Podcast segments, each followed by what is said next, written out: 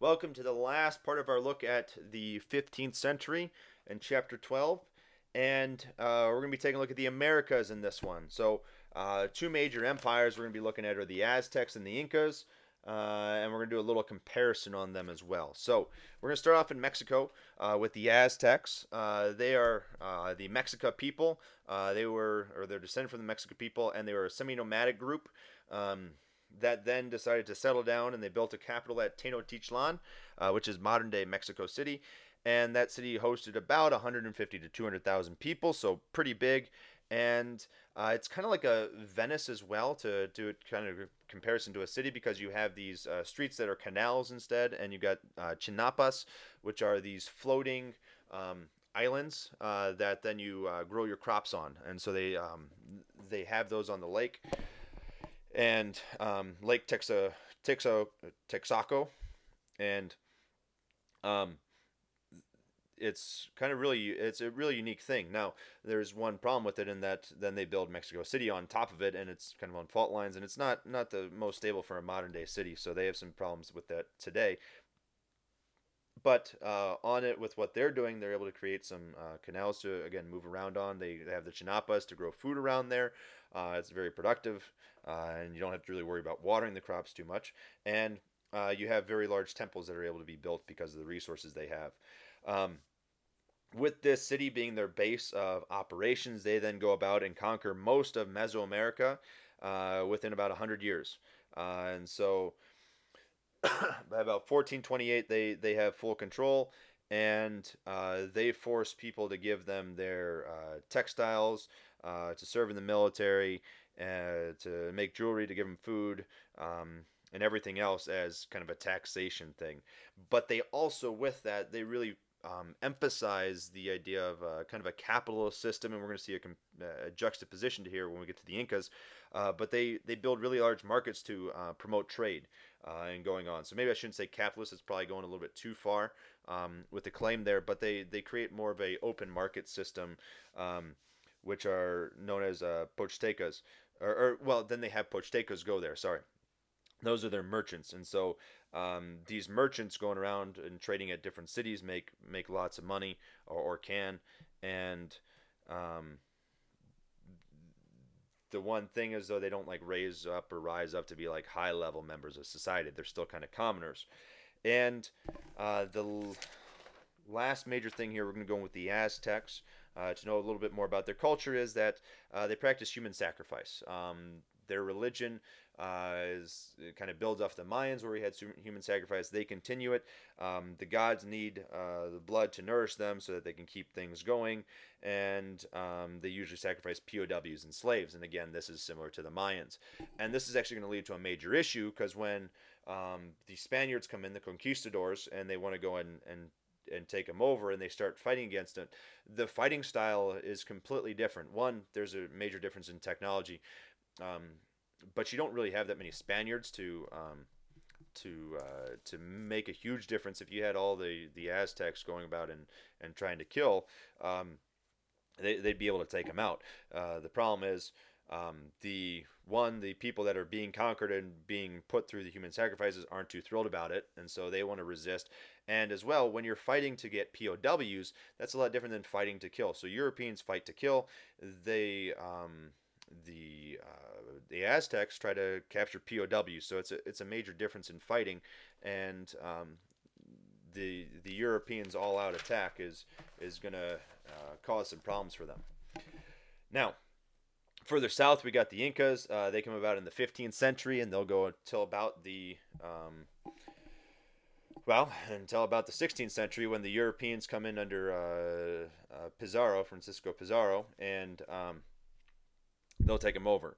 Uh, the Aztecs will be taken over by a guy named Hernan Cortez. And uh, the Incas are the largest imperial state, or at its largest, uh, was about 2,500 miles. Uh, it stretched up and down the Andes Mountains and into the Amazon rainforest. they had a bu- very bureaucratic system. Um, with a divine ruler at the top known as Sapa Inca, and then they had 80 provisional governors that uh, kind of ran things, and then they had local officials in towns that, that ran things, and then over all those they had, well, not uh, other than the, the ruler, over the, the provincial governors and the local officials, they had inspectors to, to make sure things were happening. Uh, a couple unique things here, though, with this government and why they need a government structure like this is because the um, the government, the Sapa Inca, owns everything. He owns all the land and all the food that's produced in it. And so uh, when you grow your crops, you then turn them into the government. And then the government puts them in storehouses, and then you can get what you need based on what your family needs. As well as uh, families then are grouped to organize this and to make the provisional governorship and the local officials be able to carry out their stuff easier into smaller units. So you have um, units of 10, 50, 100, 500, 1,000, 5,000, and 10,000. So you have a way to organize the people so you can kind of uh, uh, do this and you need a, a, strong bureaucracy to be able to pull this off. You can't do this without that. Um, and then to keep track of all this stuff and what's in the storehouses they continue the uh, writing well it wasn't really a writing system but communication system um, with the quipus of the knotted strings. So they continue that and um, they also had a different language. They spoke Quechua, and they forced uh, the people that they conquered, and this was much resented by the people, to learn Quechua and be able to speak it. They had to learn Inca culture, and at times they were forced to move to new lands based on where the Incas wanted them to keep them from having too much power. Um, but after they got and adopted Quechua and the Incan culture and moved to those lands if they were forced to move.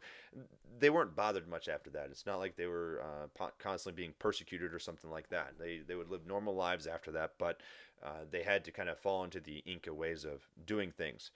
Um, and so, uh, as part of that government owning everything, uh, this led to a labor system known as the Mita system, um, which uh, you would turn in your some of your farm goods or all your farm goods to them.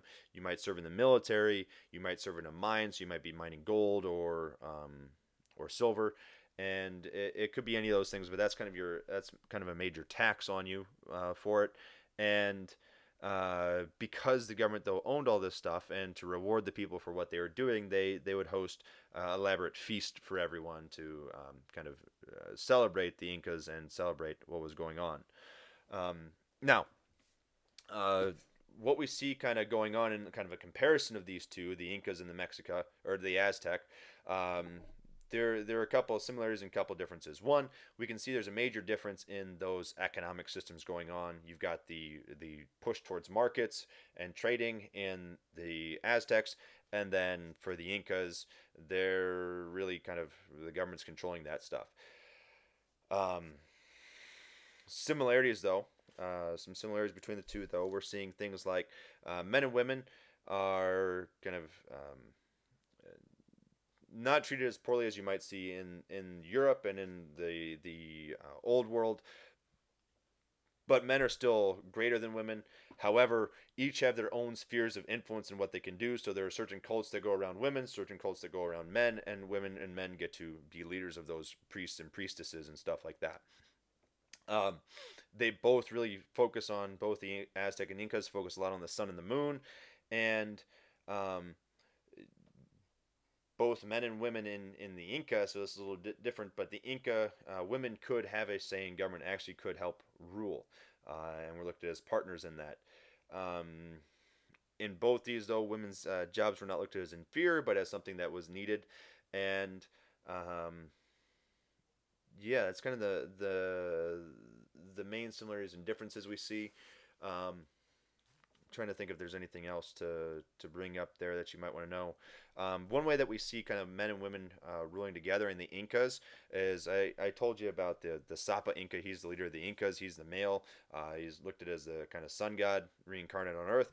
Um, then you have the Koya Inca, who's uh, the the female god, um, the the moon goddess, and so um, you have that going on, and that's the Sapa Inca's uh, wife.